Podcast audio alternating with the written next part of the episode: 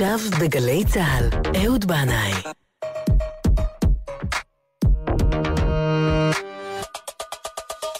הבית של החיילים, גלי צה"ל.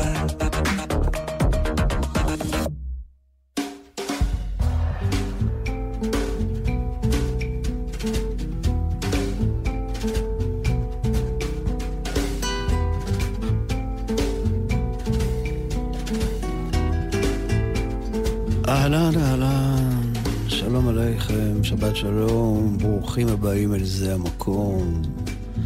ואני מקווה שאתם נמצאים במקום נעים וחם, במזג האוויר החורפי הזה שירד עלינו למרבה השמחה. והשבוע הזה, עם צאת הגשמים, אה, יצאתי גם אני לסיבוב הופעות בגליל המזרחי ובגליל המערבי. ביליתי הרבה שעות במכונית, בפקקים, בגשמים, עם uh, להקתי היקרה. בדרך כלל, בנסיעות האלה, אנחנו מקשיבים למוזיקה. יש מוזיקה שהדרך להופעה, ויש מוזיקה של אחרי ההופעה. לפעמים מיקי הנהג והחבר'ה מבקשים ממני להתחבר למערכת ולבחור את הרפרטואר, וזו באמת uh, הזדמנות טובה לחפש דברים שאולי אשמיע uh, כאן בתוכנית הזאת. והשבוע... הגשום הזה, נתקפתי געגועים עזים לג'ון מרטין, שבחודש הבא ימלאו תשע שנים למותו. נדמה לי שג'ון עצמו היטיב לנסח את סוד הקסם שלו. מעבר לכישרון הגדול, לשירה הצרודה והשחורה של הלבן הסקוטי הזה, מעבר לנגינת הגיטרה הווירטואוזית הנפלאה שלו, זה אותו sweet little mystery, המסתורין המתוק הזה, שהיה בליבו, שהשאיר אחריו. אז הנה השיר הזה, Sweet Little Mystery, מתוך אה, אלבום שיצא ב-1980 שנקרא Grace and Danger, חסד וסכנה. אני הייתי אז על פרשת דרכים, והשיר הזה היה במשך תקופה ארוכה, מקום ראשון בפלייליסט האישי שלי, Sweet Little Mystery, ג'ון מרטין.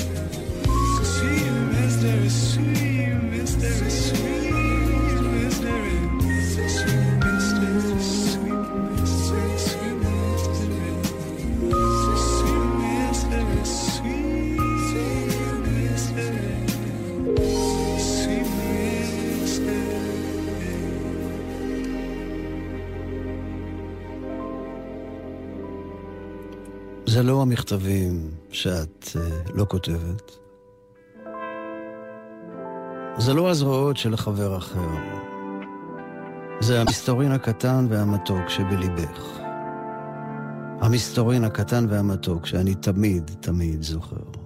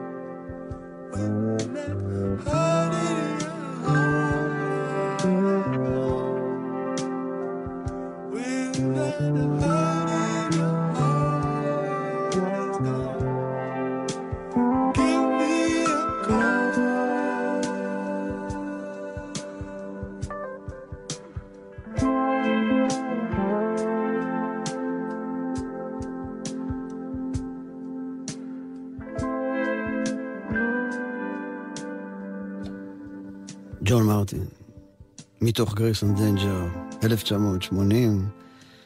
מי שמתופף כאן ועושה קולות הוא לא אחר מאשר פיל קולינס מג'נסיס. אה, אז במהלך הסיבוב ההופעות המקומי שהיה לי השבוע, הגעתי בפעם הראשונה בחיי להופיע, סוף סוף, בחצור הגלילית.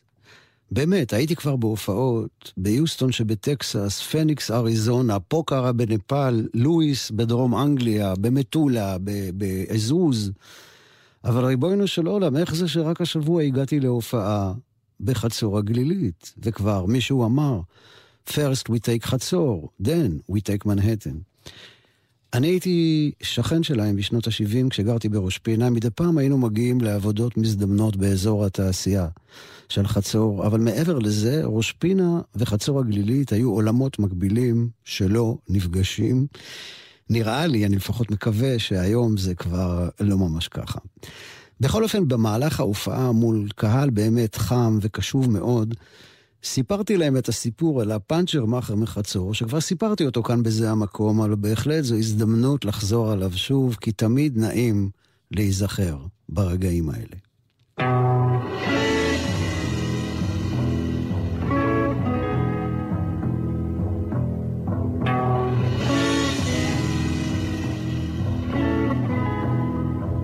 זה היה ביום הזיכרון, אחר הצהריים.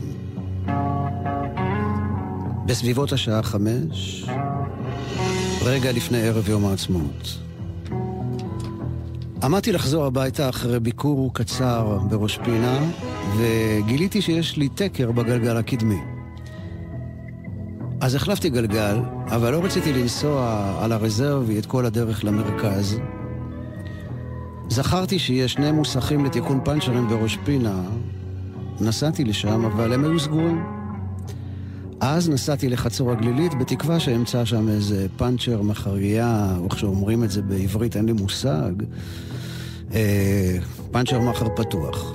אבל אזור התעשייה של חצור היה סגור ושומם לגמרי. לא ראיתי איש ברחוב.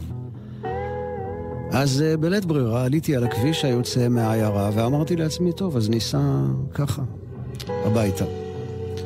ממש קרוב ליציאה, ראיתי בצד הכביש גבר שחרחר, שערו מאפיר, הולך לאיטו לכיוון תחנת האוטובוס. הוא היה האיש היחידי ברחוב והראשון שראיתי מאז שהגעתי לחצור. עצרתי לידו ושאלתי אותו אם הוא במקרה יודע אם יש פאנצ'ר מאכר פתוח בסביבה. הוא הביט ברגע אחד בשתיקה, אחר כך פתח את דלת המכונית, התיישב לצידי ואמר, טוב, תסתובב וסע בחזרה למעלה. לא, לא, לא, אתה רק יכול להסביר לי איפה זה, אין צורך שתיסע איתי, אמרתי לו, אני לא רוצה להטריח אותך. ואז הוא אמר, לא, לא, אתה לא מבין. אני הפאנצ'ר מאכר. הוא הוביל אותי בחזרה אל אזור התעשייה, פתח את המוסך הקטן שלו, עשה לנו קפה, החליף את הגלגל בזריזות, ניקה את ידיו, שאלתי אותו כמה זה יעלה, והוא אמר, עשרים שקלים. טוב, אצלי במרכז, רק לשאול את פנצ'ר מחר מה השעה כבר עלה לך חמישים שקל. הוא ביקש להחזיר אותו אל המקום שממנו אספתי אותו. אמרתי לו שאני באמת מודה לו מאוד, והוא אמר, כבר סגרתי בצהריים, התקלחתי, אני בדרך לטבריה לחגוג שם את יום העצמאות. אבל אני הרי לא אשאיר אותך בלי גלגל חג. שאלתי אותו, למה בעצם הוא נוסע לטבריה לחגוג את יום העצמאות, והוא אמר, טוב, מה יש כאן ביום העצמאות בחצור? בקושי שני דגלים וחצי זיקוק. הוא ירד בצומת והלך לדרכו. אין לי ספק, הוא לא זיהה אותי בכלל, והוא לא עשה את זה כי אני מפורסם. הוא היה עושה את זה לכל אחד. במהלך ההופעה, כשסיפרתי את זה לקהל, אנשי חצור והסביבה, אמרתי שלצערי אני לא יודע את שמו של האיש. ומישהו בקהל צעק, זה יהודה. כנראה שיש רק פאנצ'ר מאכר אחד בחצור, יהודה. אז יהודה יקר, אני לא יודע אם אתה מקשיב או לא, אולי כבר אמרו לך, אה, אז אני רוצה לומר לך תודה, מאוחרת אמנם, אבל תודה רבה על המחווה הבלתי נשכחת שלך בערב יום העצמאות.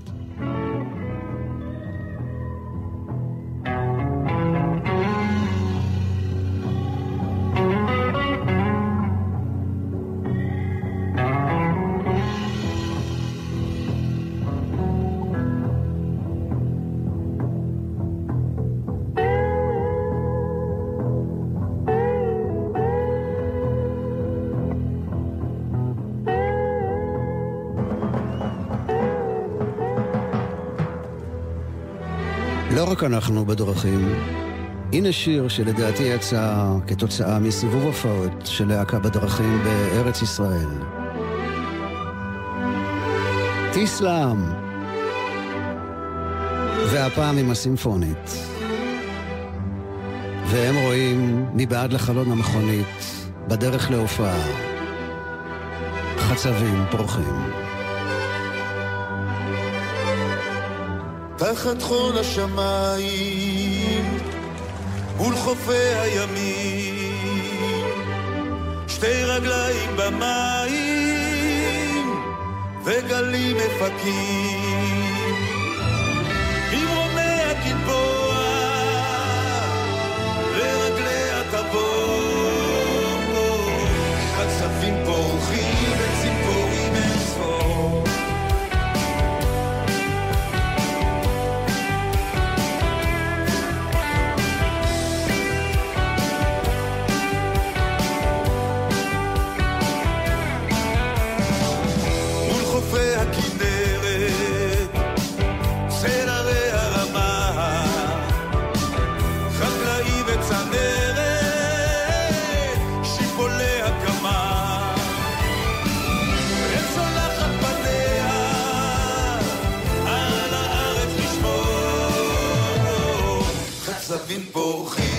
simple.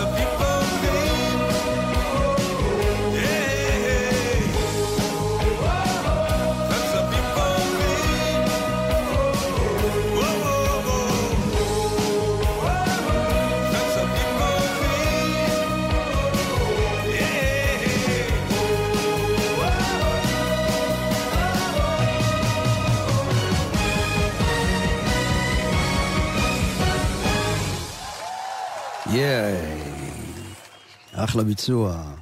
טיסלאם עם הסימפונית של ראשון לציון. ואנחנו עם סינגל חדש, מקסים ביותר, לאהרון רזל, לקראת אלבום חדש. הוא לא הביט אחורה. הבלד על החוזר. זרם כמו נהר. הוא לא ידע מרגוע. היא באה רק לומר לו, כל כך שמחה בשבילך. אמר מצאתי דרך, אמרה הדרך מצאה אותך. התיישב בצד, ליבו צמא לשמוע, צלול כמו נהר, לא מפסיק לגמוע, והוא נזכר פתאום בדשא, ובשדות של ילדותו. גם אם ירצה לשכוח, תמיד הם ילוו אותו.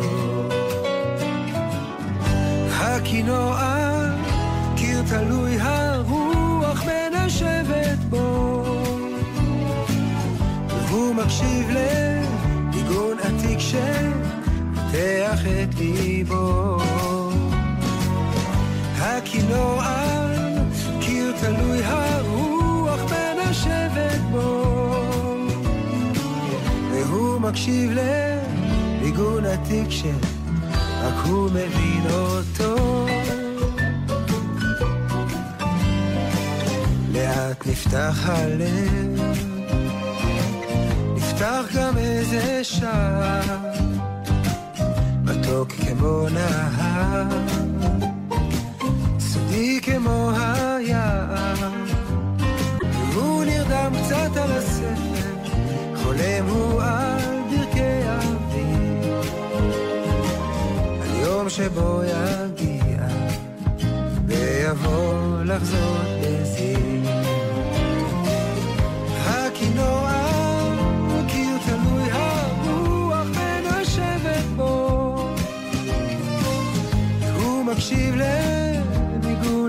שפותח את ליבו.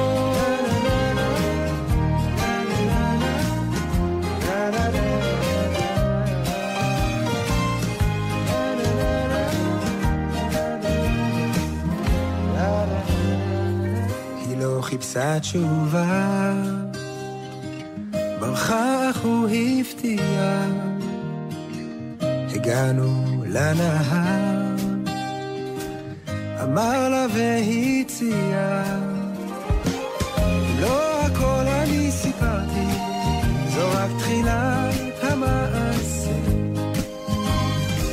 חיפשו דרכם הביתה, ומצאו זה את זה.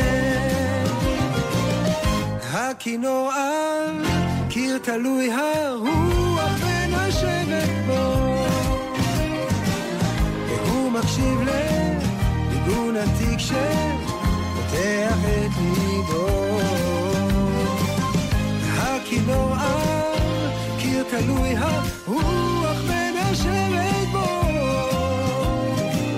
הם מקשיבים לניגון עתיק שעשה כבר את שלו.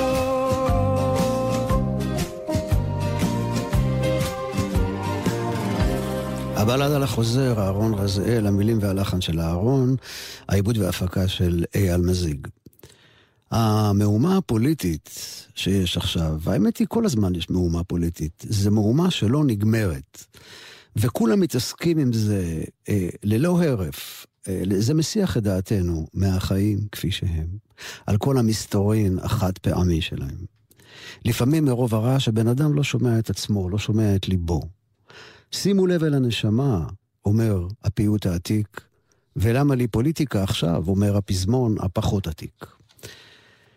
אחד מהשירים האהובים עליי הוא שיר נפלא ביותר של המשורר פנחס שדה, שנושא את הכותרת הבלדה על מנחם בגין.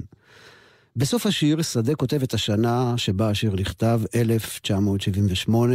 מנחם בגין היה אז דמות שלא הפסיקו להתעסק בה. אבל פנחס שדה, ליצן ידוע, לא מזכיר את בגין ולו במילה אחת בשיר שלו. ולמען האמת, הוא קורא לשיר בלדה, אבל הוא לא שומר בכלל על חוקים מקובלים של משקל וקצב אה, של כתיבת בלדה, והשיר הוא בעצם מעין פרוזה שירית.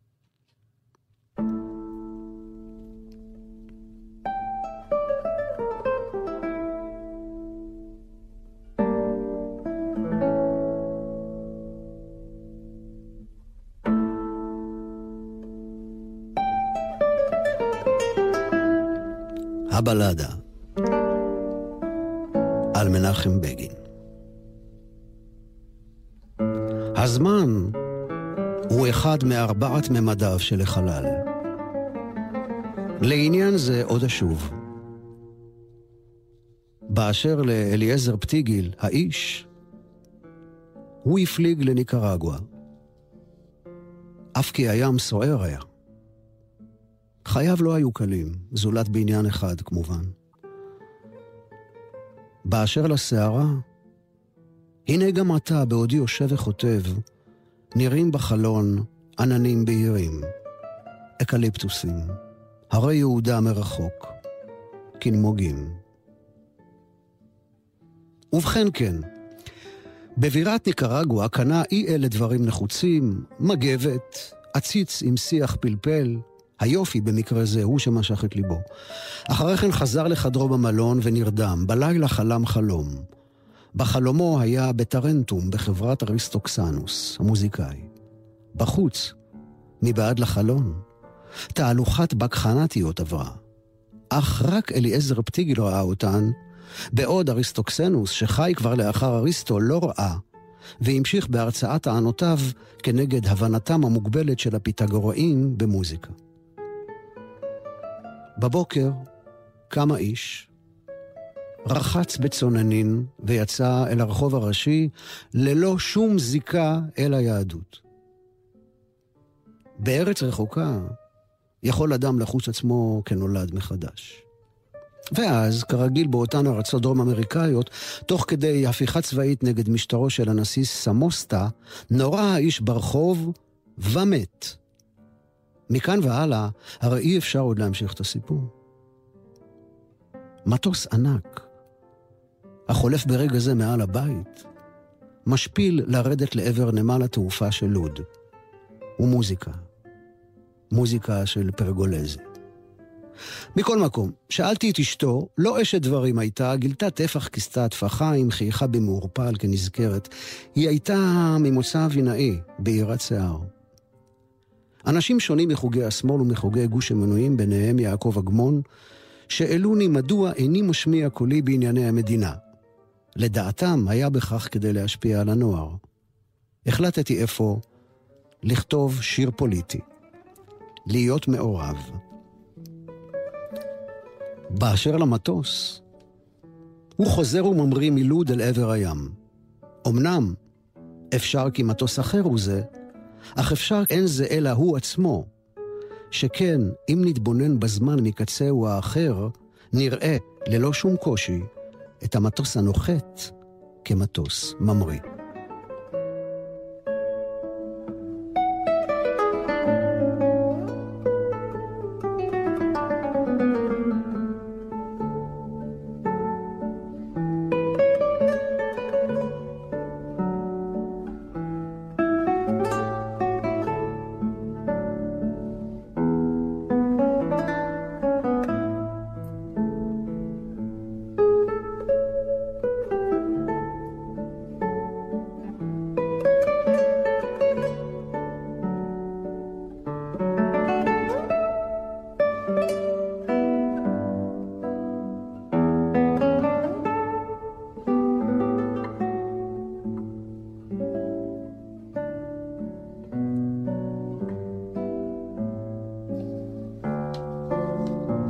כן, זו הייתה הבלדה על מנחם בגין, אך כאמור לא בגין הוא גיבור הבלדה, אלא איש מסתורי בשם אליעזר פטיגיל. לא מצאתי שום עדות שאיש כזה באמת היה קיים. ואולי זו בכלל דמותו של פנחס שדה עצמו. בכל אופן, שדה מתחיל את השיר באמירה מדעית. הזמן הוא אחד מארבעת ממדיו של החלל. כן, המרחב שבו אנו חיים נתפס בעינינו כתלת-ממדי. יש בו אורך, גובה, עומק, אבל עם התפתחות תורת היחסות נוסף גם הממד הרביעי, הזמן, שפנחס מבטיח שיחזור על זה בהמשך, והוא באמת עושה את זה לקראת סוף השיר. ואז נכנס לתמונה אליעזר פטיגיל, אותו אדם היסטורי, שמפליג מכל המקומות שבעולם דווקא לניקרגואה ועוד בים סוער. פנחס שדה אהב להפליג ואהב שערות, אבל בניקרגואה, עד כמה שידוע לי, הוא לא היה. בכל אופן, בזמן שהוא נמצא שם בניקרגואה, אליעזר פטיגיל עושה קניות וקונה דברים נחוצים כמו מגבת ועציץ עם שיח פלפל. טוב, מגבת זה באמת דבר נחוץ, אבל שיח פלפל? על פי שמו, פטיגיל, לא, לא נראה לי שהוא היה תימני שהיה חייב סחוג לשבת בשביל הג'חנון, אז מה כל כך היה נחוץ לו הפלפל? ובכן, פנחס שדה אומר שבמקרה הזה היופי משך את ליבו. שיח פלפל זה יפה. אחר כך בחדרו במלון, פטיגיל נרדם וחולם חלום. החלום היה משמעותי מאוד בכתיבה של פנחס שדה. הוא אהב את המרחב החלומי שלא מציית לחוקי המקום והזמן, שמערבב בין הממדים. ובחלומו אליעזר פטיגיל פוגש את אריסטוקסנוס, שהייתה דמות כזו באמת. כן, כן, אני ביררתי, מצאתי וגיליתי שהוא היה מוזיקאי ופילוסוף יווני, הוא חי 300 שנה לפני הספירה. והוא התעסק בהשוואות בין מבנים מוזיקליים, מתמטיים וקוסמולוגיים. בשיר אחר, שדה כתב שרק המוזיקה לבדה יכולה לבטא ולומר משהו על הזמן החולף. אליעזר פטיגיל פוגש בחלומו את אריסטוקסנוס בטרנטום, שזו העיר בה אריסטוקסנוס נולד. היום העיר הזאת נקראת טרנטו, והיא נמצאת בדרום איטליה. והנה במהלך הפגישה, שדה מספר, עוברת ברחוב תהלוכה של בקחנטיות. אלו נשים מהמיתולוגיה היוונית, חובבות יין ומסיבות חשק פרועות. אבל אריסטוקסנוס לא קולט אותן. הוא איש מלומד, שמרוב שהוא עוסק בעניינים אקדמיים ברומו של עולם, הוא לא רואה את מה שעובר מתחת לחלון ביתו. ולטענת שדה הוא ממשיך להרצות על הבנתם המוגבלת של הפיתגוראים, שהיו חסידי המלומד היווני פיתגורס, ההבנה המוגבלת שלהם לדעתו במוזיקה. הוא באמת מסתבר שהיה אה, פער בין השיטה של פיתגורס, שטען שהמוזיקה השמימית היא המקור למוזיקה הארצית, ושבכלל המתמטיקה קובעת את ההתנהגות המוזיקלית. אבל אריסטוקסנוס לא האמין בזה, והוא ראה במוזיקה ביטוי אנושי, וטען שצריך לחפש את המשמעות המוזיקלית באופן שבו היא נוצרת ונקלטת על ידי בני האדם. טבע המוזיקה לשיטתו מתגלה על ידי תפיסת החושים, וכך הוא נשמר בזיכרון. בכל מקרה, בזמן שאריסטוקסנוס שקוע בוויכוח התיאורטי שלו עם הפתגוראים, פטיגיל רואה את הבקחנטיות עוברות ברחוב. עד כאן החלום. בבוקר הוא מתעורר, שוטף את הפנים במים קרים, יוצא לרחוב, ופנחס שדה מציין כאן בבדיחות דעת מסוימת שהוא הולך ברחוב ללא שום זיקה אל היהדות.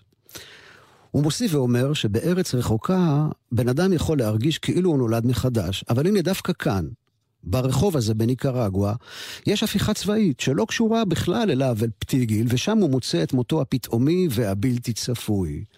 ומכאן, אומר השדה, כבר אי אפשר להמשיך את הסיפור. כן? הבן אדם עבר לממד אחר שאין לנו תפיסה והבנה בו כלל.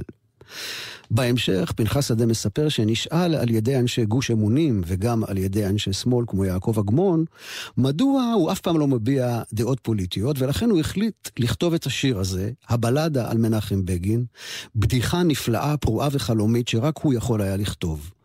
והנה לפנינו מונח שיר פוליטי שעוסק בכל חוץ מהאקטואליה החדשותית, אלא יורד לעומק החיים, החלום והזמן. העולם הפוליטי כידוע עסוק כל הזמן במי נוחת, מי ממריא, מי נופל, מי קם, מי יורד ומי עולה. ובסוף השיר הזה פנחס שדה אומר שאם מסתכלים על הדברים מקצהו האחר של הזמן, שהוא הממד הרביעי של החלל, הרי שאפשר לראות את המטוס הנוחת כמטוס ממריא. בזמן שפנחס שדה עוקב מחלון דירתו שביד אליהו, הממוקמת על גבול כפר שלם, אחרי המטוס הנוחת, הוא מספר לנו שהוא מקשיב למוזיקה. מוזיקה של פרגולזי. מלחין איטלקי מהמאה ה-17, שנפטר בגיל 26. בכבוד, פרגולזי.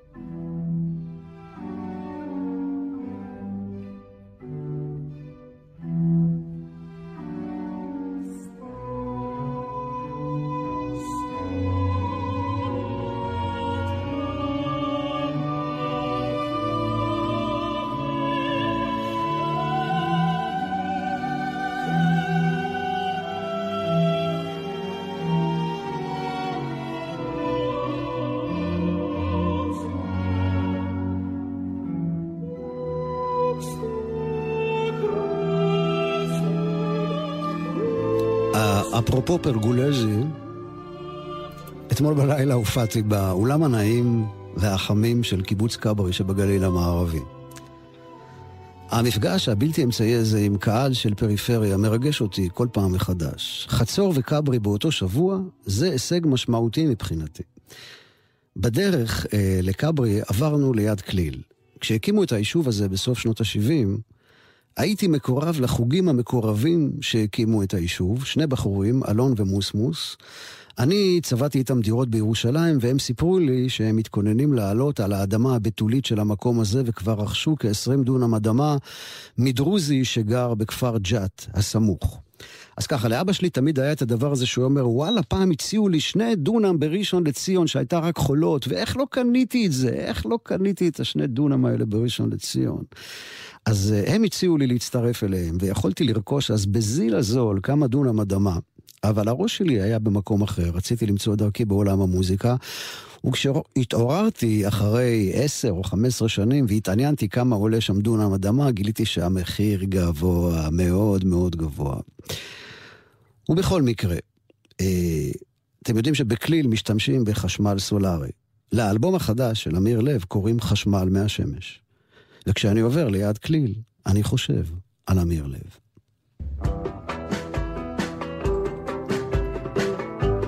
השיר הזה נקרא אחותי מרים.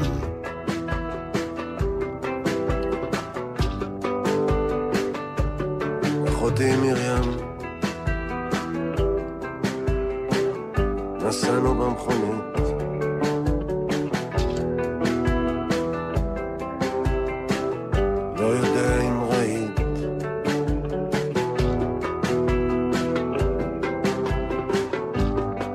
lost it again.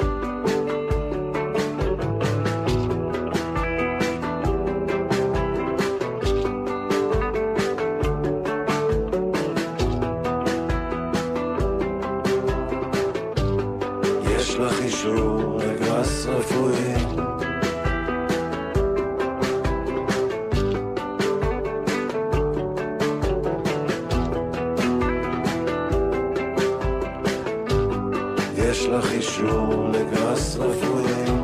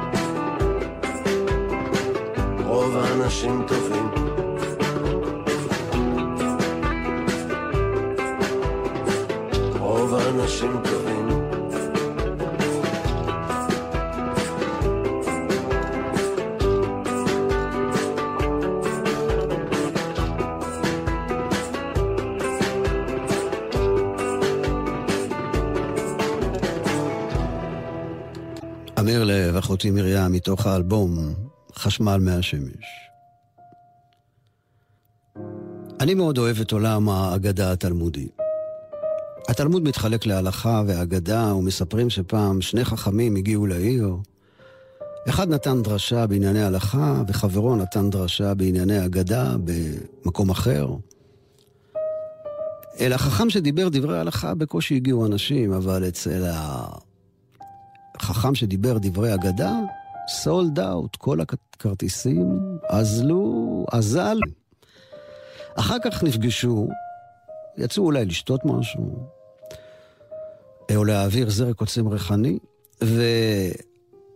ובעל ההלכה אמר לחברו, תשמע, מה זה, ממש ביאס אותי שהגיעו כל כך מעט אנשים. ואצלך היה מפוצץ. אמר לו, כן, אתה יודע למה? כי אתה מוכר יהלומים. לא כל אחד יכול לרכוש יהלומים. אני מוכר דברי צדקי, דברים קטנים, דברים פשוטים, שכל אחד יכול להרשות לעצמו. הרגיע אותו. סיפור אחר מספר על רב עמי ורב אסי שישבו יחד עם רבי יצחק. ואחד אמר לשני, תגיד משהו, תגיד איזה דבר הלכה. והשני אמר לו, תגיד אתה דבר אגדה. וככה הם התחילו להתווכח אם להגיד דבר אגדה או דבר הלכה. אמר להם רבי יצחק, אתם יודעים למה אתם מזכירים לי? אתם מזכירים לי בן אדם שיש לו שתי נשים, אחת צעירה, אחת זקנה. והוא מסכין, מזדקן, יוצאות לו שערות לבנות. באה הצעירה, תולשת לו את השערות הלבנות, באה הזקנה, תולשת לו את השערות השחורות. ואל מסכין יצא קרח מכאן ומכאן.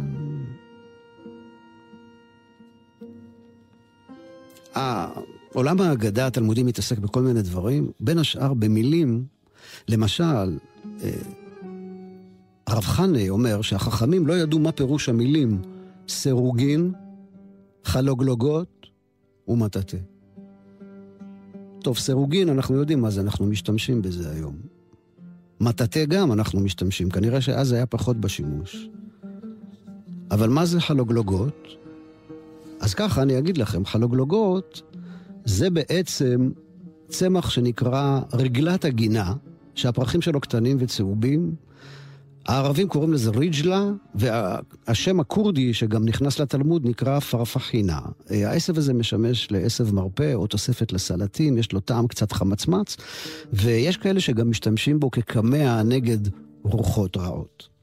בכל אופן, החכמים לא ידעו מה זה סירוגין, חלוגלוגות ומטאטא, אז הם הלכו לבית של רבי, רבי יהודה הנשיא, אמרו, הוא בטח יגיד לנו.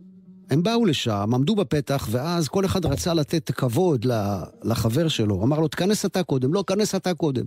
כנס אתה קודם. נכנסו ככה, כמו שאומרים, קטעים קטעים, חלקים חלקים. יצאה השפחה ואמרה להם, למה אתם נכנסים סירוגין, סירוגין? וממנה הם שמעו מה פירוש המילה סירוגין. היה שם בחור אחד שהיה לו הרבה אפרפחינין, הרגלת השדה הזה. כשהם נפלו מידו, היא אמרה לו, בחור, נתפזרו חלוגלוגיך. ואז היא אמרה, אז אני הולכת להביא מטאטא. והביאה את המכבדת. ככה חז"ל קראו למטאטא, מכבדת. ומאותה שפחה הם למדו מה זה מטאטא. חלוגלוגות וסירוגין. סירוגין.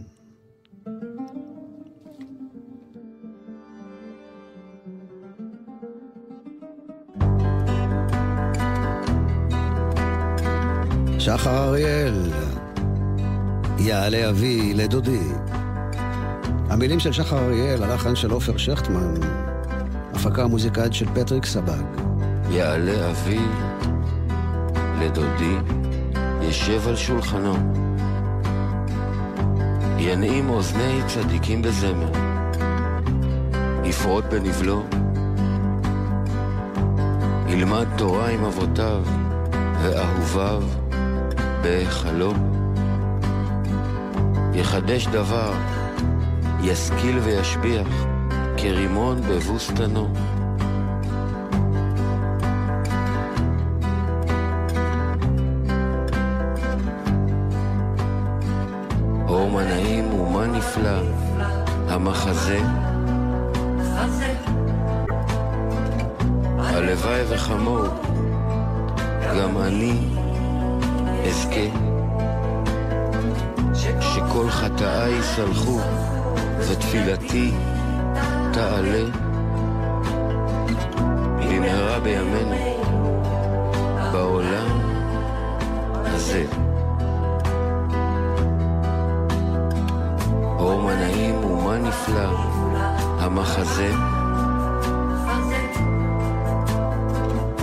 הלב חמור, גם אני אזכה. שכל חטאיי יסלחו, ותפילתי תעלה. במהרה בימינו, בעולם הזה.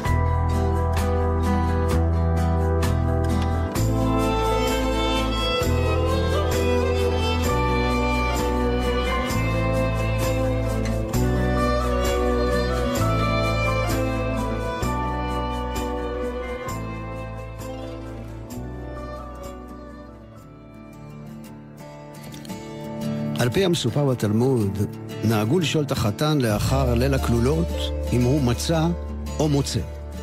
כלומר, האם הוא מצא אישה מצא טוב, שזה טוב, או האם הוא מוצא, על פי הפסוק בקהלת, מוצא אני מר ממוות את האישה, שזה זה לא טוב, זה על ההיסטור. אז היו שואלים אותו בבוקר, מצא או מוצא? אז יש סיפור על הבן של רבי עקיבא, שהתחתן, ובמקום לעשות אחרי החתונה את מה שמקובל וצפוי, הנה החתן והכלה הולכים לכיוון לגמרי אחר. ברגישותו הגדולה, החתן מבין את הצורך של הכלה להכיר, להתקרב, להתוודע, מבחינה נפשית, לפני הקרבה הגופנית. כי הם הרי ודאי לא יתייחדו עד לאותו הלילה. אז הנה, במקום לעשות את מה שמקובל ומה שצפוי, הם מתחילים ללמוד תורה ביחד. הוא קורא בספר, והיא מדליקה את הנר, ויושבת איתו עד הבוקר. ועד הבוקר, החתן והכלה יושבים ביחד, לומדים, קוראים ומשוחחים לאור הנר. עולה השחר, רבי עקיבא, האבא, בא אל החלון, דופק על התריס ואומר, יא אבני, מה אתה אומר? מצה או מוצא? אמר לו, אבא, מצה, מצה. אז יהי רצון שגם אנחנו נמצא אהבה, חסד, רחמים, ואת כל מה שהלב מבקש בשבת הזאת, שתהיה שבת של כינוס משפחות, של פתיחת לבבות, שבת שלמה ומושלמת לכולכם באשר אתם שם. תודה רבה לנועם בראל על הניהול הטכני, תודה רבה לתמר ליכטינגר על ניהול ההפקה, תודה לכם על ניהול ההאזנה. מיד אחריי אני כבר רואה אותו מבעד לזגוגית, דני אורבס, יקירנו מגיע. אז uh, סלמת.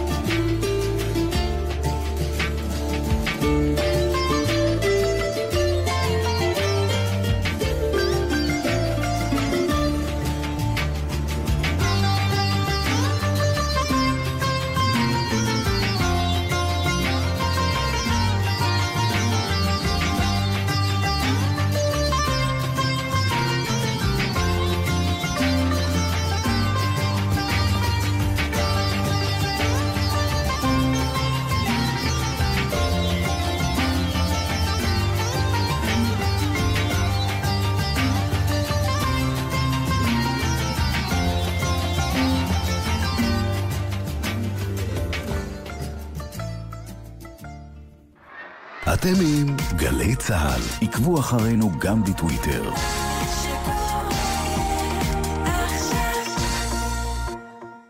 יקרים שלום, מדבר יוסי בן שמחון, ראש ענף הבטיחות בדרכים בצה"ל. במשך כל השבוע אנחנו מתאמצים לשמור על הבנים והבנות שלכם, כי בטיחותם חשובה לנו. סוף השבוע בפתח והם בדרכם הביתה. הם יצאו לבלות, להתאוורר, לנקות את הראש, ואנו מבקשים מכם לעזור להם לעבור את זה בבטחה כדי שיוכלו ליהנות גם בשבוע הבא. זו אותה הנסיעה הביתה, בשכונת המגורים או בדרך לבית הספר. אבל בחורף נוהגים אחרת. הורים, כדי להגן על ילדיכם ברכב, במקרה של עצירה פתאומית או תאונה, רצועות מושב הבטיחות חייבות להיות הדוקות לגופם. גם בחורף, שומרים על ילדינו וחוגרים אותם כשאינם לבושים מעילים וסוודרים עבים. נלחמים על החיים עם הרלב"ד, הרשות הלאומית לבטיחות בדרכים.